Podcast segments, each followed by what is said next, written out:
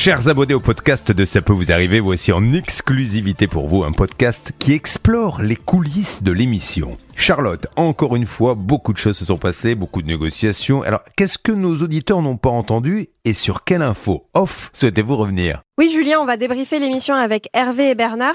Et on avait envie de revenir, alors notamment sur les cas Amazon de ce matin. Encore deux cas Amazon traités dans l'émission ce matin. Alors, c'est vrai que on peut se dire qu'on en a beaucoup. En même temps, c'est une entreprise énorme. Euh, mais euh, à chaque fois, quand même, des problèmes de livraison, Hervé, et surtout des appels téléphoniques un petit peu compliqués parce qu'on se retrouve sur des plateformes à l'étranger. Ouais, c'est-à-dire qu'on se met carrément à la place de, de, de l'auditeur qu'on aide.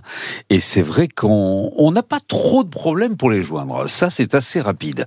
C'est vrai que ça répond au bout de quelques sonneries. Ah oui, oui, ça c'est assez rapide. Et euh, en revanche, quand vous appelez, par exemple le matin, le matin c'est le pic d'appel.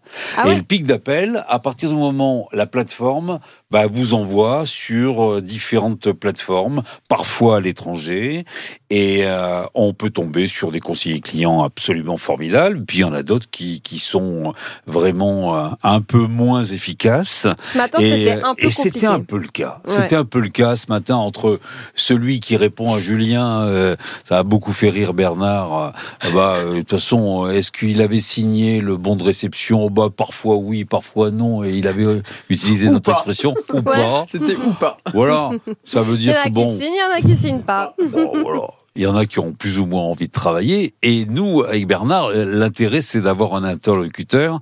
Quand on voit que le conseiller client rame et qu'il lit trop sa fiche, on demande à parler à un superviseur. Oui, parce que ça part mal, on Ouais, aboutit à vous rien. avez le droit hein, de demander à parler à un superviseur. Ah oui, Alors, ils n'aiment pas trop ça. hein. Ouais, eh, on a vu plein de dossiers où les particuliers nous disent ah mais à moi on me passe pas de superviseur hein. parce que toi t'es Hervé Pouchol mais le euh, Jean-Michel euh, euh, Dupont euh, on lui passe pas de superviseur. Alors en, en fait, il- les conversations sont enregistrées. C'est votre droit de demander à parler à un superviseur, mais souvent ils le prennent mal. Ouais. parce que ça veut dire qu'ils sont pas suffisamment compétents.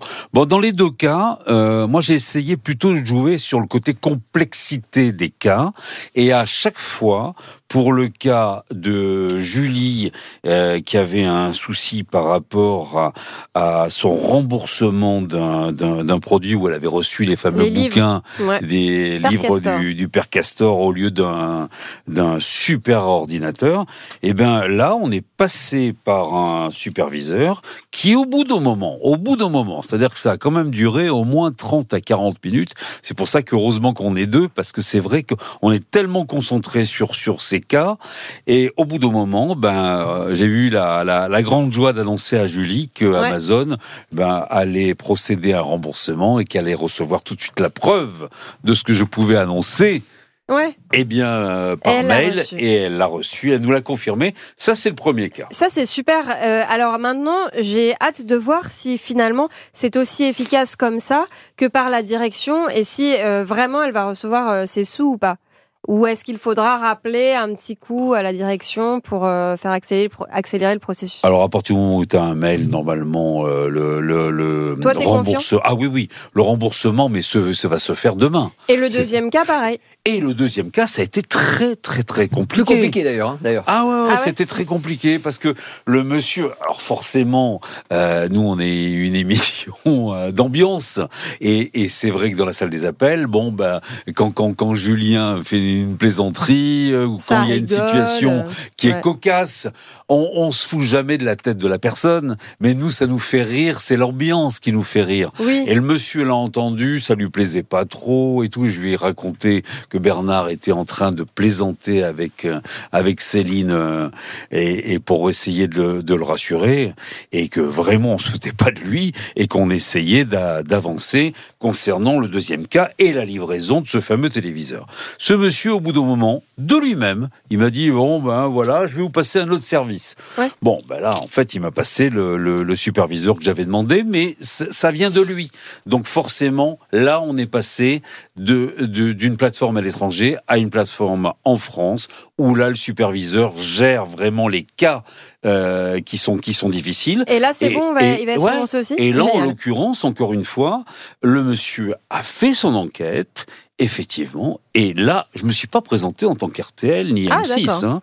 et, et ce monsieur m'a annoncé qu'il allait rembourser, mais pas aujourd'hui. Ça serait demain que Sébastien recevrait son mail. Donc, on est plutôt content. Et puis, comme ça, ça m'a permis de d'éviter de déranger notre, euh, nos contacts Oui. avec Bernard à la direction d'Amazon. Ça se trouve, ils ont passé la consigne Eh ben, aussi. Non, Eh mais ben- le service client aussi, ça montre aussi que Ouais. le- un- pour un client lambda, on, on peut aussi assurer un minimum de service. Ça, c'est plutôt rassurant pour 2023. Bah, c'est clair. Bah, c'est exactement ce qui s'est passé C'est la pour les bonne deux résolution cas. Je me suis pas présenté. euh, ah Non, non, parce qu'il faut pas leur mentir. Oui, Et d'un autre côté, on a besoin, juste pour terminer, la sécurité des appels. Ils vous demandent votre adresse mail. Oui, C'est-à-dire qu'un numéro de commande, c'est vachement important ça. Ouais. Parce que sinon, n'importe qui peut appeler. Il faut l'adresse mail, Ouais. l'adresse de livraison. C'est normal, ça fait partie de leur job. Ils ont fait leur job. Et nous, bon, on avait tous, toutes ces informations. Et toi, Bernard, tu t'es démené avec la Fnac pour le cas de Jean-Luc. C'est un ordinateur qui n'était pas livré non plus. Et alors là, il y a un petit truc euh, qu'on trouve un petit peu euh, tendancieux, c'est que euh, finalement, euh, euh, il commande un ordinateur pour le Black Friday, il bénéficie d'une promotion. Finalement, c'est plus en stock et donc bah, la Fnac lui dit que le produit n'est pas encore expédié. On se demande si c'est pas une technique pour finalement qu'il qu'il se lasse et qu'il annule sa commande. Et comme ça, ils n'ont pas à lui faire bénéficier de l'offre alors que finalement ils n'ont pas le produit. Alors moi, je serais plus mesuré dans, dans les, dans les propos objectivement, Charlotte, parce que je pense que tout simplement, ils ont été débordés par cette demande de cet ordinateur qui Bien ne coûtait que 1274,99 euros au lieu de peut-être de 1900 euros. C'était Euh, la belle affaire. C'était la belle affaire, évidemment, du Black Friday du 28 novembre. On lui a promis qu'il serait livré le 1er décembre et on le balade depuis un mois. Ça, c'est inadmissible. C'est pour ça que, avec Hervé, on s'est battu euh, auprès de la Fnac au service classique. On est tombé en fait sur une plateforme à l'étranger. Le monsieur m'a dit ne vous inquiétez pas. Dans tout cas, on va assurer ça. Euh, donc, on va le livrer. Quand? Je ne peux pas vous le garantir. Par contre, on a fait une préautorisation de sa carte. On l'a pas débité. Ça ne veut pas dire pourtant qu'on va pas honorer la commande. Et j'ai laissé en parallèle un message à Christophe Famechon qu'on avait eu hein, en 2022. Je l'ai dit dans le cadre de l'émission. C'est le directeur du service après-vente de la Oui. Fnac. Je pense que lui va prendre le relais de ce dossier-là Oui. et va s'arranger avec Acer pour justement peut-être payer la différence, mais offrir au même tarif à Jean-Luc qui mérite pour son fils euh, ce, ce cadeau qui était prévu. Quoi. Ah bah, je mettrai ma main au feu que ce dossier va se régler, je n'ai aucun doute. Ouais, Là, je, pense euh, aussi, mais c'est vrai que c'est désagréable à vivre quand on a une offre exceptionnelle, euh, où évidemment on espère faire 15 ou 20 ventes et il y en a 100 ou 150 qui sont faites en l'espace d'une journée. Mais ce n'est pas le problème du consommateur. Bah c'est ça, parce qu'on peut se dire bon, il a pas été débité, il a qu'à aller acheter ailleurs, etc. Mais bon, c'est agaçant. Il a, il, il a justement euh, profité de l'offre et il l'a pas, donc. euh, Puis vous êtes Il une marque faut qu'ils règlent Fnac, leurs problèmes. Darty, donc vous êtes une marque de référence. Les gens achètent même pour le Black Friday chez vous, donc vous êtes une porte d'entrée de qualité. Donc euh, automatiquement vous devez assurer euh, pas que le service après-vente, mais tout simplement la vente qui était prévue initialement. Bon bah beau succès les garçons, hein, merci beaucoup. Un petit conseil, quand vous appelez les plateformes, plutôt que d'appeler le matin comme tout le monde, essayez d'appeler vers 16 ou 17 heures. Vous aurez un conseiller client qui, vous aurez beaucoup plus facilement un conseiller client ici à, Basé en France, oui. en France. On en Et prend bonne peut-être de bons résultats. Merci à tous, à demain. À demain.